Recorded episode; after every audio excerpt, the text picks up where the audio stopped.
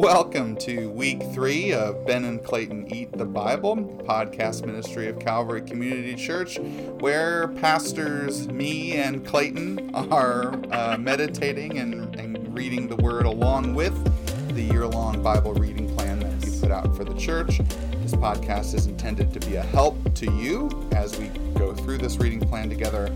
Uh, take time to answer people's questions about the different biblical texts that we're reading kind of summarize each week's readings as we're coming to kind of just point out things that we think are not necessarily just things we think are interesting, but just things to be watching for, or just ways to pay attention to the themes of these stories so that it's easier to kind of understand as you're going through each individual thing mm-hmm. how it all fits in together. We have some listener questions to respond to this week. Yes, we do. Also, as a reminder, please always send in your questions about the passages we talk about or passages we've already talked about. I think we'd be happy to answer questions from further back if they come up or if you're a little behind. It's all connected. So it's all connected. It's all good. If you ask uh, a question ahead of time, we may wait. We reserve the right to answer questions when the text comes up.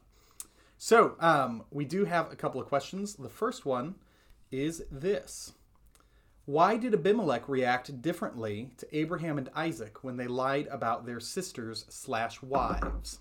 So, if you remember in the story um, of Abraham, he lies to Abimelech mm-hmm. and claims that Sarah is his sister.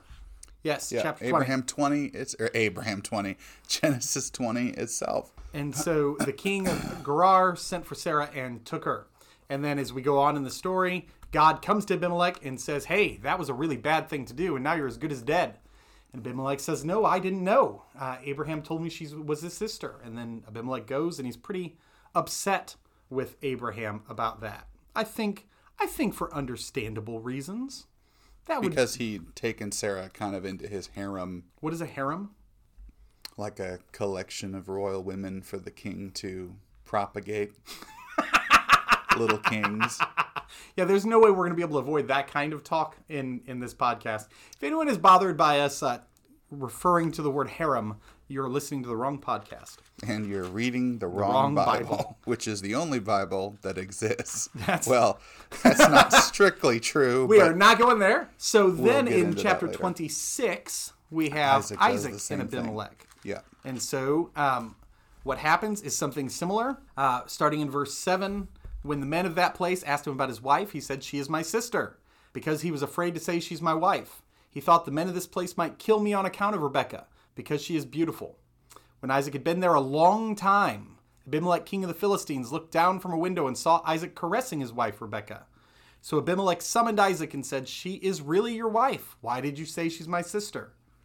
And then as it goes on, Abimelech again is upset, but no one had taken her as a wife. And so then any Abimelech gives orders to protect them and give them kind of support.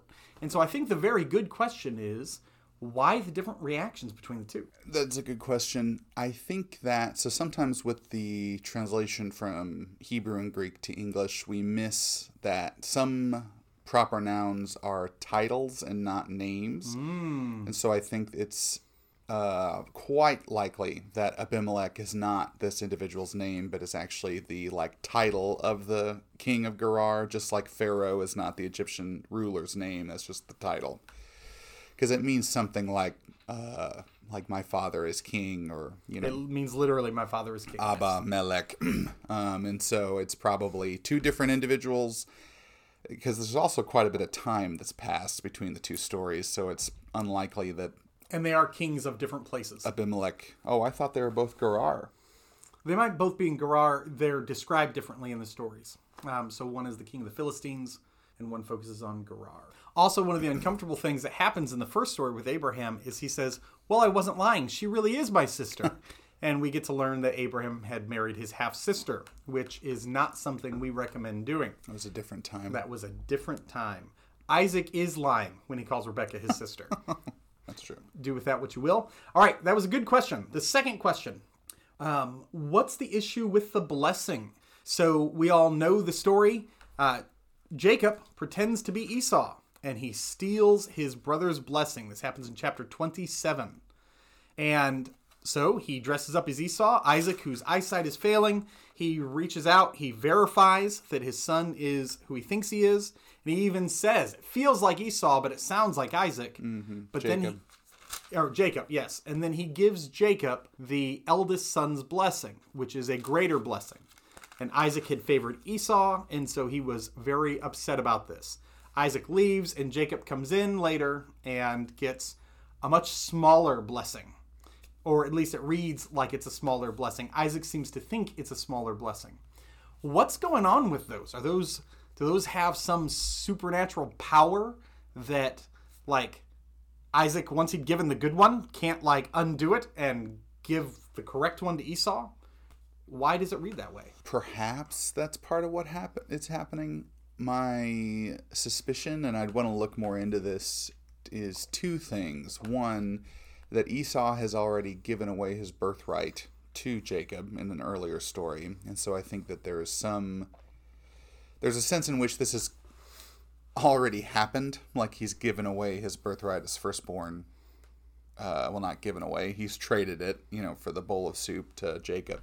And so I think that that what's happening is Isaac unknowingly is kind of confirming what Esau's already done. And I think that really what's happening is it's a this is a uh, what's the word I'm looking for? More or less like a legal ritual. like Isaac has legally signed over the lion's share of the estate to Isaac or to Jacob. So he can't legally give it to Esau because he's already given to Jacob. He could probably lie, but that would be wrong. Right, that would be wrong. Um, and uh, it might be possible that everybody knows that Esau sold his birthright or not. I mean, we don't know. Seems like Rebecca kind of knows everything, so I'm pretty. seem like Rebecca probably knows what Esau did. Yeah, I can't imagine that was a secret in that house.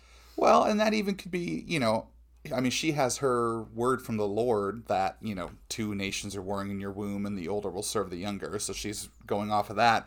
But then to also hear that the firstborn sold his birthright for soup, you know, she's probably thinking Esau is an idiot and should not be the one managing I mean, the aren't estate. we all thinking that when we read that story? Well, that's true, but just, you know, so she's like, okay, so if we want this household to continue, Jacob needs to be the one in charge of it and not Esau. So, yeah, I, th- I would say that's what's happening. I think that because the legal form is very different than our legal forms, we, s mm-hmm. we don't immediately recognize it. Right. But yeah, I don't think Isaac is saying like a magic spell that now applies to Jacob and he can't take it back. You know, I think he can't take it back in the same way that I don't know if you sign an agreement that you're going to buy Twitter for $44 billion, you can't just go back and say, no, never mind. Hmm. I don't want to do it now because the courts say, nope, you got to do it because you signed the things. All right, we do have one more question. A third question came in last night, actually. And it was why does the Bible make no mention of barren men? So barrenness is a good theme that we kind of encounter here in the beginning yes. chapters of or in the book of Genesis. We see it with Sarai. We see it also in the family of Jacob. And so one of the the I think a fair question is it's always referred to as the woman was mm. barren, never the man was barren. Mm-hmm. Why is that? I think if some more ladies had been involved in the writing of the Bible, perhaps the language would have been a little different. I'm just, uh-huh. perhaps, perhaps, I don't know that. I don't think it was a mistake. I don't think God's like, ah, if only I'd gotten a few more women to write the Bible. That's probably true. but I think that that is a reality.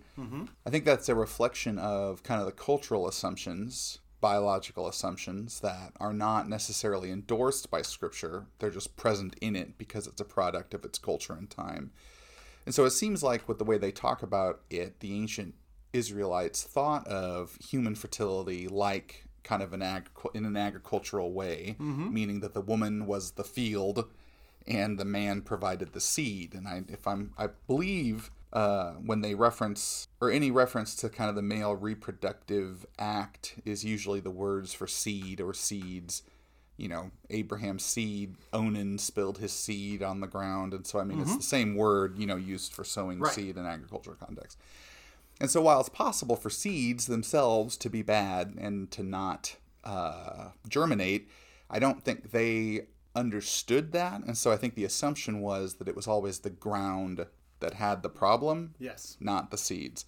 So, even like Jesus' parable of the sower, none of those four options is it a problem with the seed. The seed is always good, it's the ground that can have various issues with it. And so, I think that that's probably what's operating there is that the they took that assumption from agriculture and then applied it to human mm-hmm. fertility to say if there's an issue it's the woman because she is kind of the, the field being sown in this sense whereas the man is, is sowing the seed The husbands are actually able to produce children. It is when they try to do it with their wife that they're not able to do it in those cases. Now, that is not to say that the question was wrong because it's right. Right. Barrenness is considered a female problem through the Bible, and it should not be. That was a cultural misunderstanding at the time.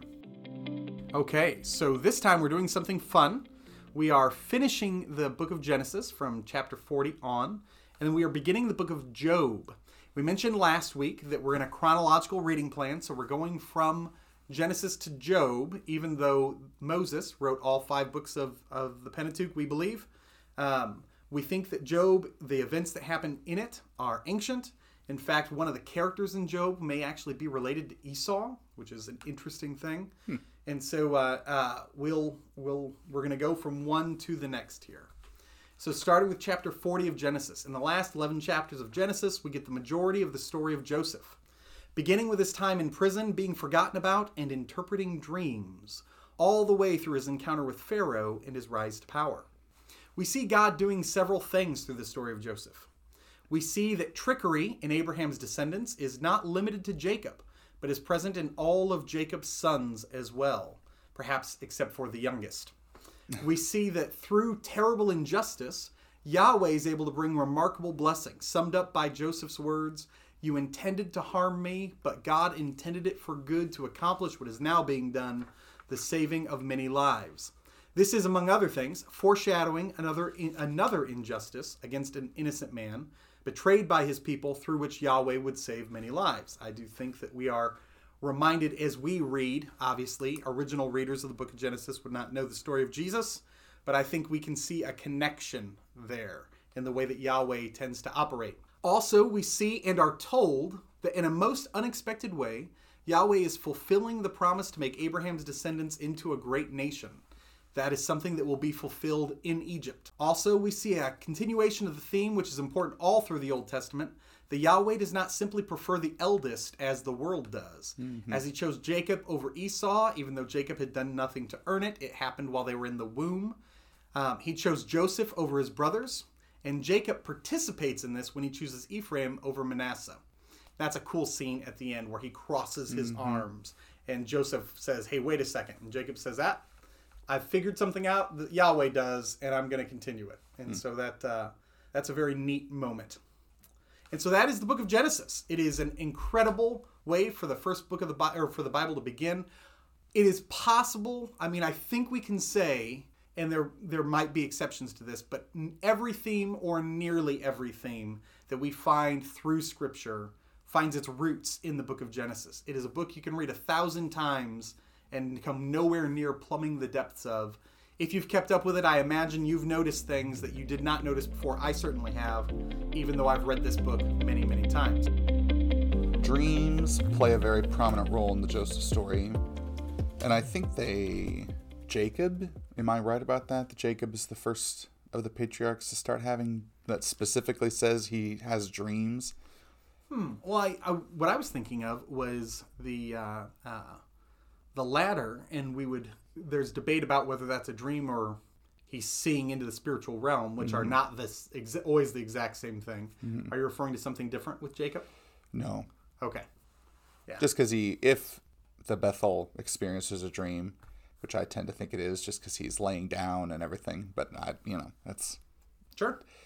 because he has that one. He dreams while he's still with Laban, I think at least once, and I don't know if he has a second one. But like Abraham, like Yahweh comes to visit him, but like we're not given any indication that those are dreams. I mean, especially since like somebody comes, like that Sarah can overhear them visiting. so like that wasn't a dream. Sure. And Isaac, I don't think really has. Well, Abram, Genesis 15, which is one of the coolest chapters That's in the true. Bible, Yeah. it begins with After this, the word of the Lord came to Abram in a vision. And so it seems like when God is doing direct communication, it's hard to maybe differentiate what's the difference between a dream and a vision. Uh, I think that it's true that dreams can be just dreams, but it seems like in the book of Genesis, visions are direct communication from the Lord, but dreams, which may be a little different, can also be communication from the Lord or can contain information about the future. Yeah, it's interesting because I think it was a fairly common belief in the ancient Near East that dreams were. I mean, we still think this, Yes. right? You have a dream, it feels very meaningful, and we have an urge to tell other people about it. I told Pastor Ben about one of my dreams today. So that's, well, because we and we all yeah. do it all the time. You know, we all do it all the time, and so it is. Even if it is just brain noise, you know, I think it is. We have these experiences while we sleep that seem to transport us somewhere else. They're indistinguishable from reality while they're happening. Most know, of the time. Occasionally, you realize you're in a mm. dream. that happened to me a week or so ago. I realized I was Did you dreaming. get to fly? No, it was like it wasn't a nightmare, but it was not a pleasant dream. So then I started shaking my face in the dream, and I woke up doing that, like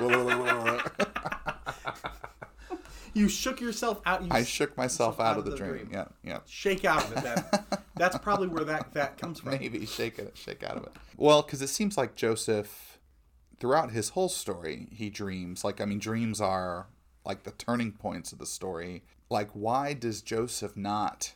Like, why does Yahweh not visit him or give him visions? Like, why does it turn into dreams? I'm not expecting you to necessarily have a great answer to that. It's just a- something I noticed Yeah. in my reading. I was like, huh, that's interesting that it kind of turns into dreams for Joseph rather than kind of visits, we could say. I have a thought. I'm not sure if it's correct, but the book of Genesis, there's a sadness to the story because one of the things that's happening is we are moving further and further away from the garden, if Mm. not geographically, then at least in chronology, right? Mm-hmm. Well, Like, and they are geographically when Yes, Joseph's left. Israel. Yeah, I mean, there's some moving around right yeah. at the beginning, but the, the and we don't know where the garden is for sure. But uh, uh, one of the things that's happening is God's people are are further and further from Him in their connection to Him. the last word of Genesis in English is Egypt. So Right. Mm-hmm. right. This idea of exile and, and leaving. Yeah, And so I think that um, I think that it's possible that God is just not presenting Himself in the same way because there's this distance. I do not mean that God is far away and unable to interact. I just mean that the close connection that we knew in the garden has faded um, and has continued to fade. There's something very special with Abram. I mean, the Lord comes to Abram over and over again. He speaks to him. The smoking fire pot in Genesis 15 is just so cool. Um, but when we get to Jacob, we get, it seems like um, we either get angels or we get, uh, some people think that the, the man who wrestles with him is Yahweh in a body. Um, we would, uh, we Christians might think that is the pre incarnate Jesus. Um, but the, there's a there's still this distance. Neither of them have the the no one has the the meetings with God with Yahweh that Abram does, and those meetings were not as rare earlier on in the Bible. Either that or Abram is special because he is the one who responds to the call and he's the patriarch, and so him and God are closer. I could see that too. one of the things that keeps recurring is just this idea of like memory and forgetfulness. Ooh, And I don't necessarily have a question attached to it. Just again, something I noticed maybe for the first time, certainly through the Joseph stories, but even like thinking further back of like that God remembered Rachel and opened her womb, hmm. and like you know the cupbearer forgot about Joseph, and then Joseph, when he has the boys, he names Manasseh Manasseh because it is because God has made me forget all my trouble and all my hmm. father's household. So, like I said, not really a question attached, just something I notice in terms of just recurring words, you know, yeah. throughout Well, the stories. remembering and forgetting are really important themes in the Bible um, that carry all the way through. Mm-hmm. Uh, the word forsake really means like a very intentional forgetting. You know, a lot of the times when we read forgetting in the uh, in the Bible, it is not like the information is slipped, although it is in the cupbearer's um, case. Well, do you think so, or do you think for some reason he like intentionally, well, I quote could, unquote, forgot Joseph. I could see that. It'd be weird. Like, hey, Pharaoh. Uh, This guy I met in prison. Right. He uh he he he speaks dream language, dude, and uh you should talk to him. Like I I could see him forgetting that. He had just been in prison and the other guy had been executed. He probably didn't want to draw attention right, to himself. Right, right. So, he saved it, saved the information for Oh. an opportune time. Okay. I mean, that's you know that's reading into it, but but remembering is something that's very important for us as we move all the way through the Bible. Um, God's people remember uh, the Exodus. They remember God's actions to save His people. Um, we are told to remember the the um, last meal of Jesus with His Right, disciples.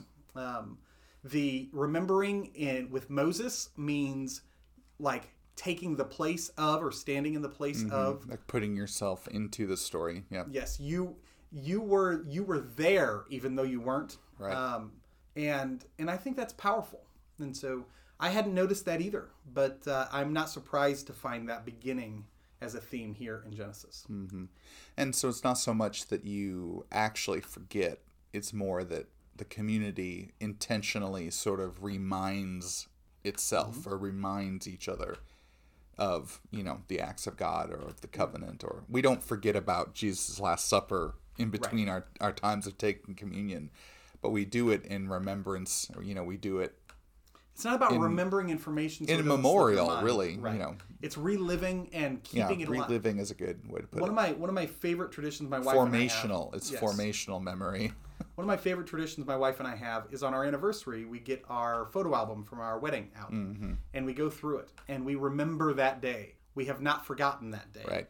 But it is alive anew in us as we go through that that um, Yeah. that book of pictures. And so I, I there's something active and important about remembering that is important for the Christian faith. But I think it, and we'll get we'll talk more about this when we get to Deuteronomy in a month or two. So stay tuned. But I, I think it also just ties into how the ancient Hebrews conceived of time in not quite a linear way like we do, where the past and the future and the present are like distinct things that can't come into contact. Looking forward to that. I have heard that Deuteronomy is the hidden gem of the Old It Testament. is the hidden gem of the Old Testament. I, if I could build a cottage in any of the books of the Bible, I would build it in Deuteronomy. Chronicles is wondering what they've done wrong. I would raise pumpkins and I would sell people cider.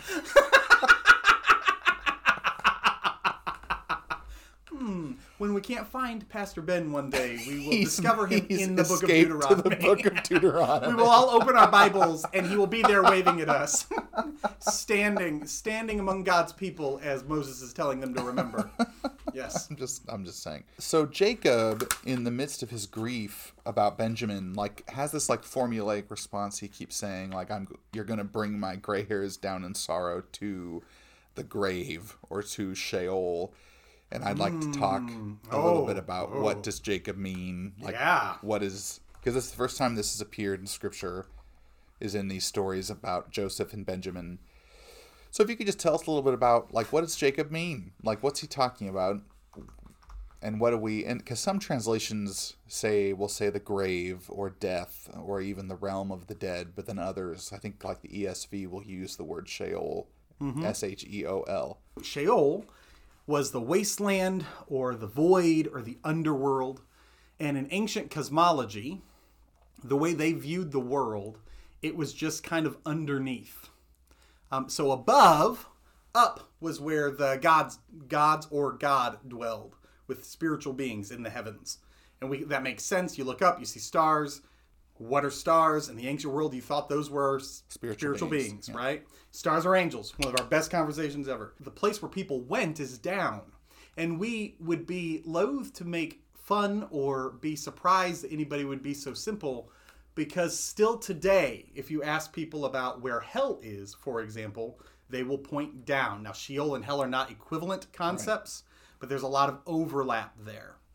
And so, in the ancient worldview, the Hebrew worldview, Sheol was the dwelling place of the dead, the general dwelling place of the dead. Um, if there is a place where your spirit goes after you die, it's there. It was a scary place. Some people thought you could get there if you went underwater far enough. Like it was physically lower. Yeah. And so, where do you put people when they die? Bury them in the the ground. ground. Yeah. You put them closer to the dwelling place of the dead because dead goes down right is Mm-hmm. kind of that idea and so this is an important thing all through the all through the old testament because we have hints of resurrection that come up out even very early in the Old Testament. And the idea of resurrection is that the bodies come out of the grave mm-hmm. and are reconnected. So there's that mm-hmm. valley of dry bones in mm-hmm. Ezekiel, and it's that that the skeletons develop sinew and muscle and skin, and then they're they're alive again. They've been pulled out of the grave from below and made and resurrected into today. And then that makes a whole host of questions when we skip ahead to the New Testament because the the Greek and Hebrew words are not equivalent. The Correct. Greek word Hades Yeah. Usually means the dwelling place of the dead like Sheol does. Right. And at the same time our Bible translates it most of the time as hell. Yeah. And I think sometimes it means what we mean by Which hell. Which the Greeks had another word for. they did. yeah. I think sometimes hell is being referred to. I think other times something like Sheol is being referred to, and it requires us to be careful when we read our Bible. I read a really good book a few years ago about like Jesus descending to the dead. Hmm. And he makes the point, which I don't know if I'm like fully like, yeah, I agree, but it was just, it was very helpful. Okay, so the book is called He Descended to the Dead An Evangelical Theology of Holy Saturday by Matthew Emerson. So if you're interested in that, you can borrow it from me or, or buy it on your own. His main idea is that, like you were just saying, so Sheol in the Old Testament is conceived of as the place where everybody goes because everybody dies. You know, so it's just a, it's the it's the reality of death that everybody dies and, and goes to the end of the world uh, to the underworld. There are hints that another fate is possible, like David in the Psalms talks about going to Yahweh and being in the presence of Yahweh. But it seems like you know, most everyone, Jacob is assuming that he will go to the grave, you know, which it's also not necessarily all negative, right? Because No. it talks about like being gathered to his people, People, or being yes. gathered to his fathers. And so there's a sense of, I guess, ambiguity that like the grave is bad because you're dead, but it's not necessarily a place of torture. It's just the place where all the dead people go. And so Emerson, in his book, just kind of traces this and develops some of the themes that we find in the New Testament that Jesus descended to the place of the dead and then unlocked it so that the people on covenant with him can leave, but those who aren't don't. And so and, and so it's like Jesus sort of turns Sheol into hell by virtue of the fact that, you know, without faith in him you're stuck there. But he's made it possible to leave the place of the dead. Um, and so anyway, I just thought it was it was it was helpful. I enjoyed it. I was glad I read it. It clarified some of those New Testament passages that we don't need to get into because we'll get there eventually. Uh, but it was just helpful in terms of thinking about this the distinction that we find between the testaments of kind of how the afterlife is presented to us. And so that yeah, Sheol is where everybody goes, but Jesus has made a way out of it. Right. Made a way out of death. I had one last thought Ooh. about Genesis. So right, All at the very end, and There's so much here. We can spend the whole time. It's okay. and you referenced you referenced this already, uh, but that so Jacob dies, and then the brothers come to placate Joseph because they're afraid he's going to kill them now that yes. Jacob is dead. And Joseph says, "No, no, it's okay." The important verse, verse twenty: "You intended to harm me, but God intended it for good to accomplish what is now being done, the saving of many lives." So that phrase, "You intended to harm me," can also be translated as "You intended it for evil, but God Mm-hmm. intended it for good." And so I see this. It, this was I didn't come up with this. I don't remember where I read it or heard it, but just that what we're seeing here is Joseph is a human who can discern between good and evil, which Uh-huh. kind of At the end of the circles of back to the tree in the garden. So you know cool. Mm-hmm. the, the garden of good or the tree of the knowledge of good and evil. And so it's it's not that God was never going to teach humans to discern between good and evil. I think he was.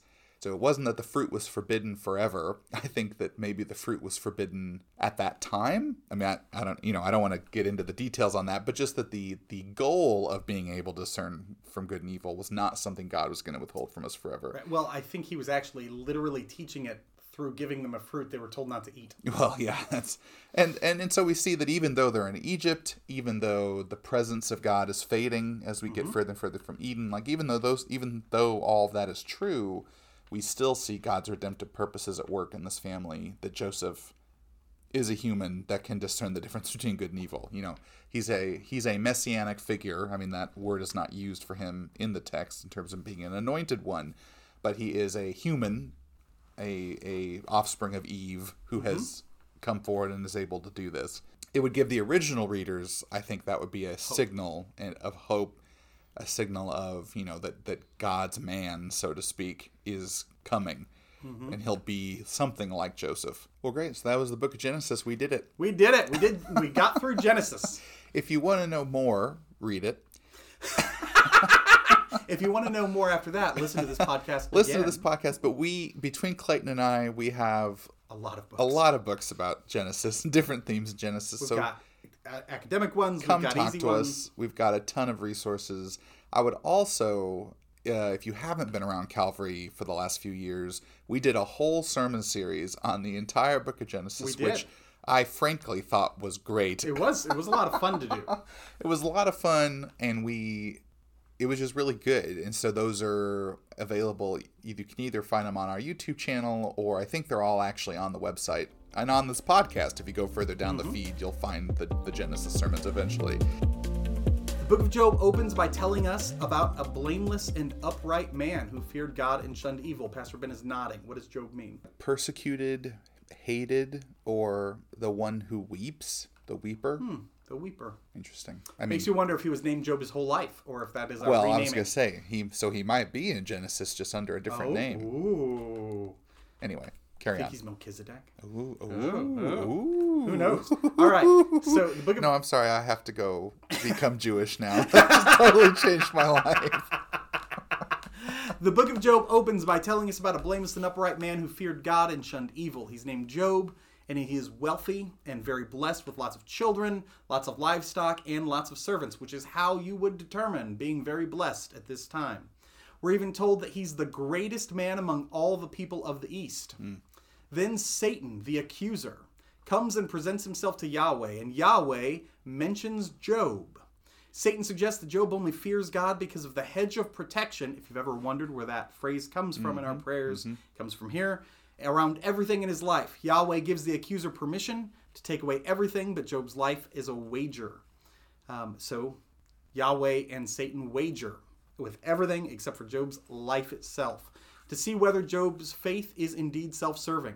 And Satan does. In a very short time, Job's livestock, servants, and children are all taken from him, and he's stricken with terrible sores all over his body. In fact, the only thing Satan didn't take from Job was his wife, who very likely was a lovely person, um, and but was also in the midst of grief and does not seem to have been a beneficial presence in Job's life as we move on in the story. Curse God and die being words that she says to Job. As Job sits in his misery, three of his friends, Eliphaz the Temanite, Bildad the Shuhite, and Zophar the Naamathite, approach and sit with him in his misery. Sitting with him in his grief, offering the support of friendship for seven days and seven nights in silence. We are going to, to, to rag on his friends quite a bit as we hmm. go forward. It is unavoidable. The book of Job does it. but it is important to say that they did sit with him for seven Kept days their mouths shut for a whole seven week. nights. Yeah. And so the, I was going to point that out too. the impatience with which they speak, that is important context. Um, I think it would be tough to sit for seven days and seven nights next to your friend who is crying and scraping his skin with broken shards of pottery that might wear on a person. Anyways, um, then Job speaks with a pretty dark expression of his grief, wishing he had never been born because his life is now and will continue to be filled with suffering. This bothers Job's friends, who, in a remarkably selfish and foolish turn, each proceed to argue with him. Here's a hint when your loved one is going through terrible trauma and expresses sadness, do not argue with them. But, anyways, and the rest of our section continues forth with this formula. One of Job's friends chastises him, and he responds. His friends are unhelpful. The first one, Eliphaz, who may be Esau's oldest son, suggests that Job's piety and righteousness are well known and have encouraged and rebuked many a wayward sinners. And so Eliphaz hopes Job will take some of his own medicine because mm-hmm. everyone knows God doesn't punish the innocent. Job, God doesn't punish the innocent. Everyone knows that. So, Job, you must have done something wrong to bring this disaster on yourself, is the essence of what Eliphaz says. Bildad, the second friend, uh, he speaks up and he takes a little bit of a different tack. While Eliphaz is at least a little polite to Job at the beginning, uh, Bildad just sort of goes for the throat and says, Listen, Maybe you didn't do anything wrong because you're still alive, but obviously your kids deserved to die, or else God wouldn't have had them killed. And finally, also, not good things to say to a friend who's in the midst of grief. And finally, Zophar takes his turn and says that actually everyone knows that God is merciful. So whatever Job's family did, they actually probably deserved far worse than they got. Hmm. So, Job, stop arguing with God because he's too great. You're never going to win anyway. And you just need to repent of whatever you've done. And if you do, God's probably going to heal you of that really gross skin thing you have going on. Job tells his friends that he feels betrayed by them because they've taken God's side over his. And he reiterates that he wishes he was dead, that God torturing him isn't a past event. They're talking about it like it's a past event. God is continuing to torture him without reason because every moment is filled with suffering, both because of his affliction and because of his grief. And Job laments that it's not fair. God is too great. And even if Job is right, he isn't smart enough or powerful enough to win an argument with God. So God just gets to torture people and no one can stop him.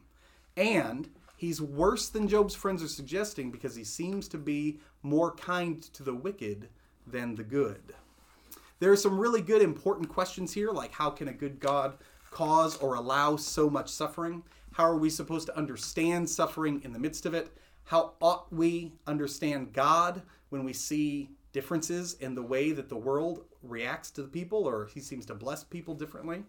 All these things are really good themes through Job, and they're all present here in the first 11 chapters. And I think we'll talk about Job again next week too, but just that Hope this so. is and we saw this already in Genesis, the that ancient Near Eastern people and the Hebrew authors of the Old Testament especially, like they didn't think they didn't think things or tell stories linearly like we do.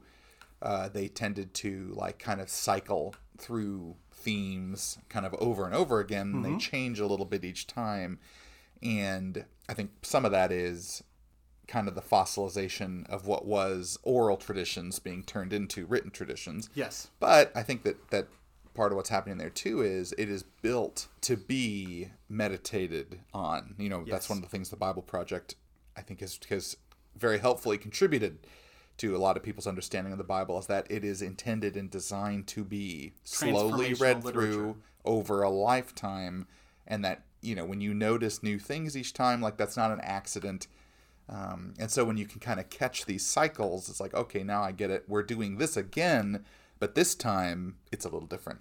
Yes. You know, and the meaning is found in the comparison. And so you'll notice that as you read the discourses between Job and his three friends, that they, a surface reading, it's almost like they just keep saying the same thing over and over again for 30 chapters, but they're not.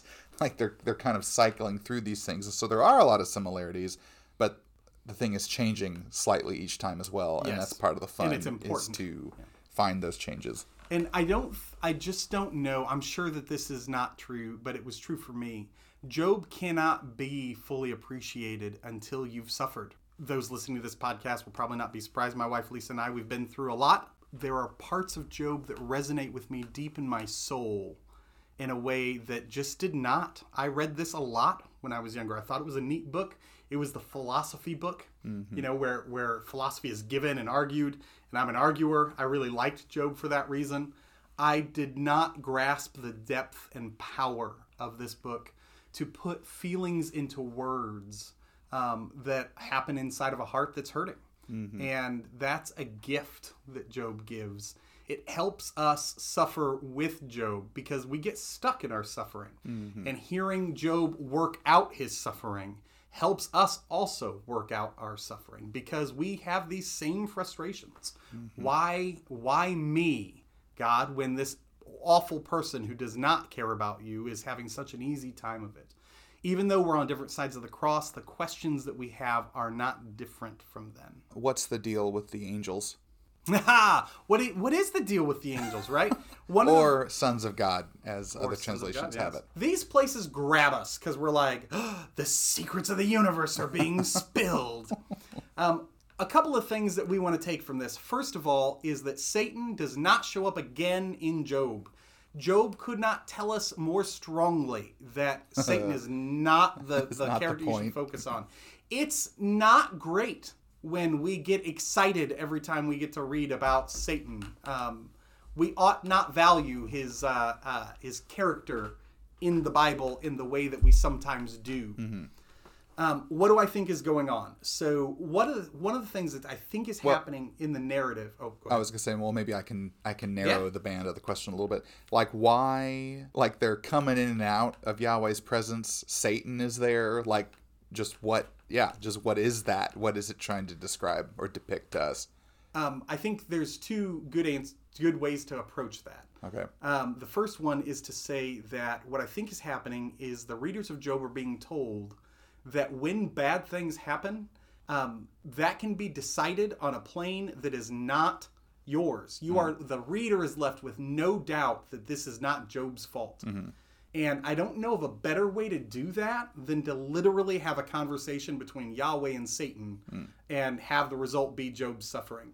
If we just started with Job's suffering, the reader might find themselves in the same position as Job's friends or or feel like they're on their side. And the fact that the book begins this way tells us, cues us in right from the beginning that Job is innocent. Hmm. He did not bring this on himself, and his children did not bring this on themselves. So we know the friends are wrong from the beginning, and that's important. But that isn't the exciting question. That's not the one, the one everyone wants to know what's going on. All right, so the word Satan means accuser.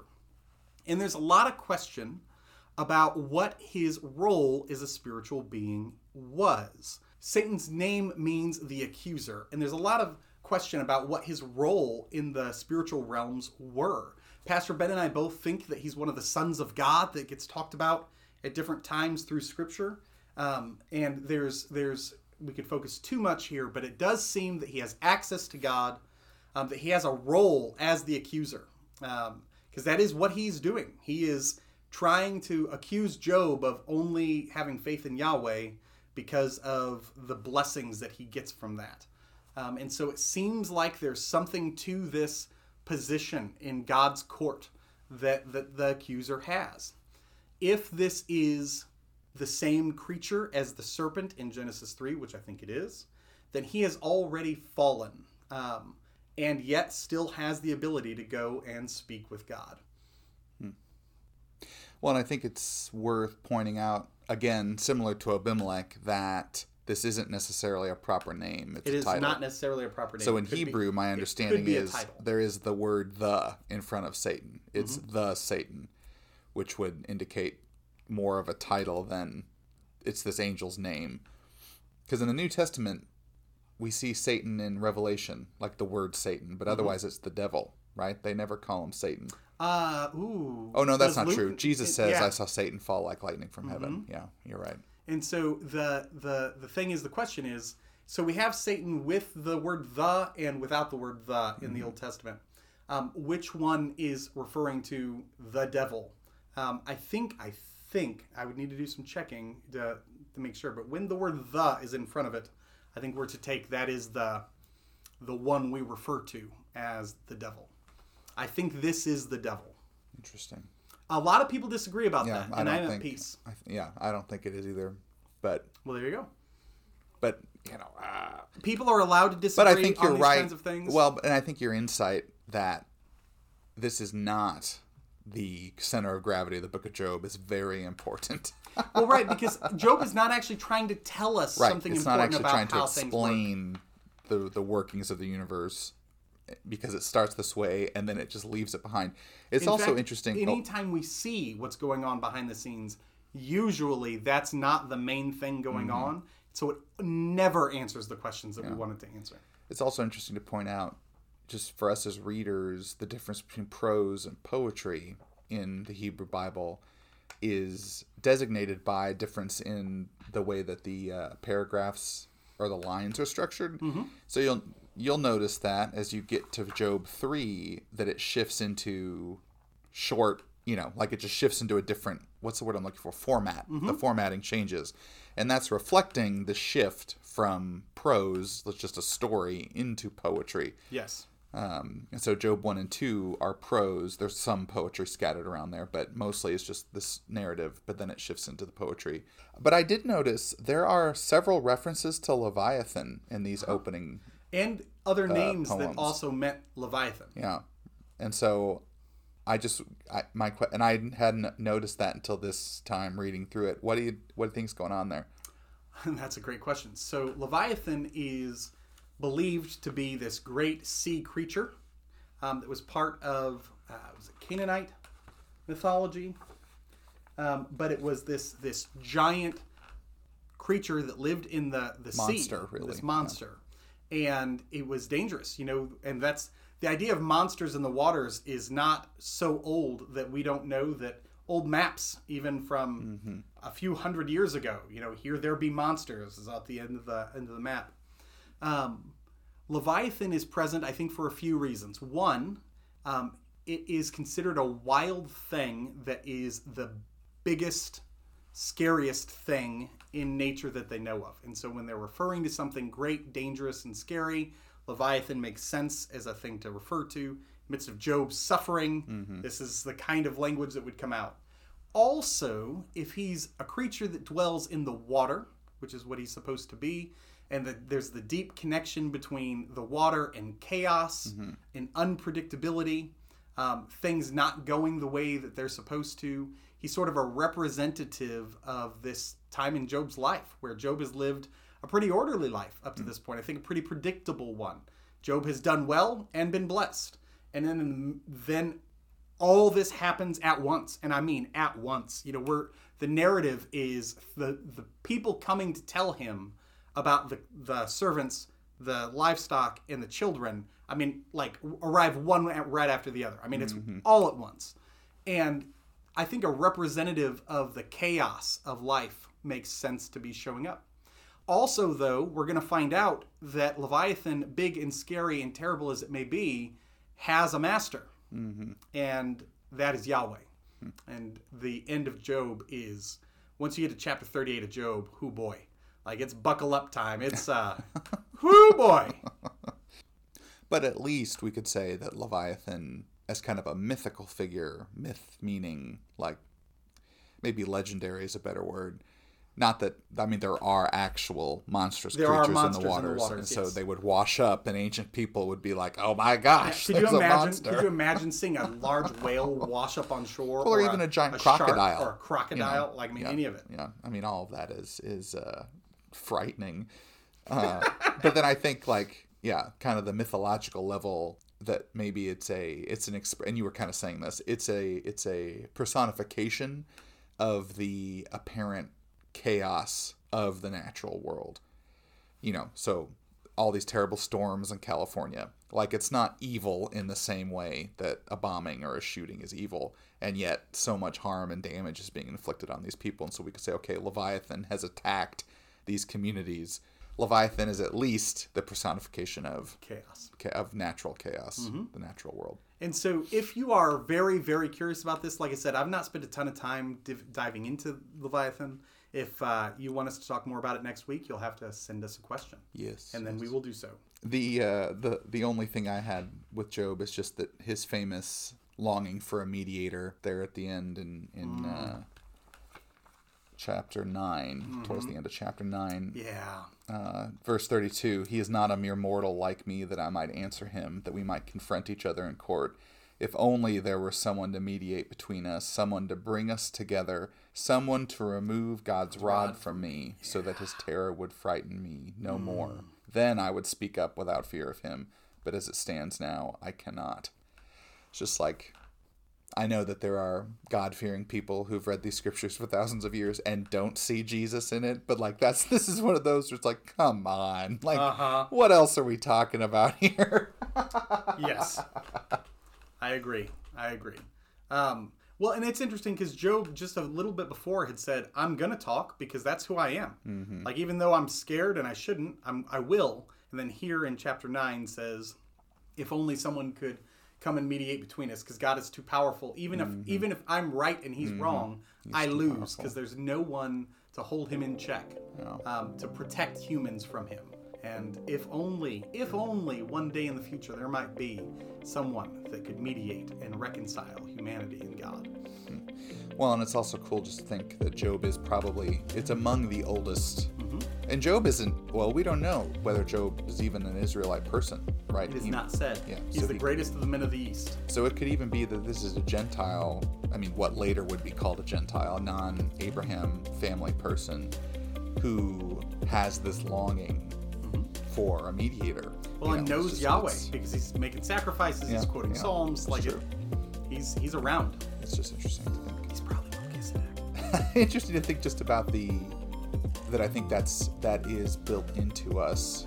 Certainly to want to know God, but even in the face of again natural the chaos of the natural world and the injustice that we perceive of like you know there there has to be a way for us to connect even if it's just to accuse him of uh-huh. mistreating us you know that there needs to be a referee almost Yes. you know between between God and I Till We Have Faces was the book that C.S. Lewis believed was the most important he ever wrote, and it is just so powerful. It's this wonderful novel that retells the Greek myth of Psyche, but it really is the story of Job. And you do, you, I cannot tell you how he puts you in the same mindset of Job when you get to Job 38 and God speaks again. I mean, it's just, I've read it three or four times. I get goosebumps every time. If you would like to to read Job from a different perspective in a novel form, I recommend Till We Have Faces by C.S. Lewis. This has been Ben and Clayton Eat the Bible. Stay hungry, my friends. Ben and Clayton Eat the Bible is a podcast ministry of Calvary Community Church. All contents are under copyright. Our theme music is by Alex Productions. Any thoughts and opinions are solely mine and Clayton's.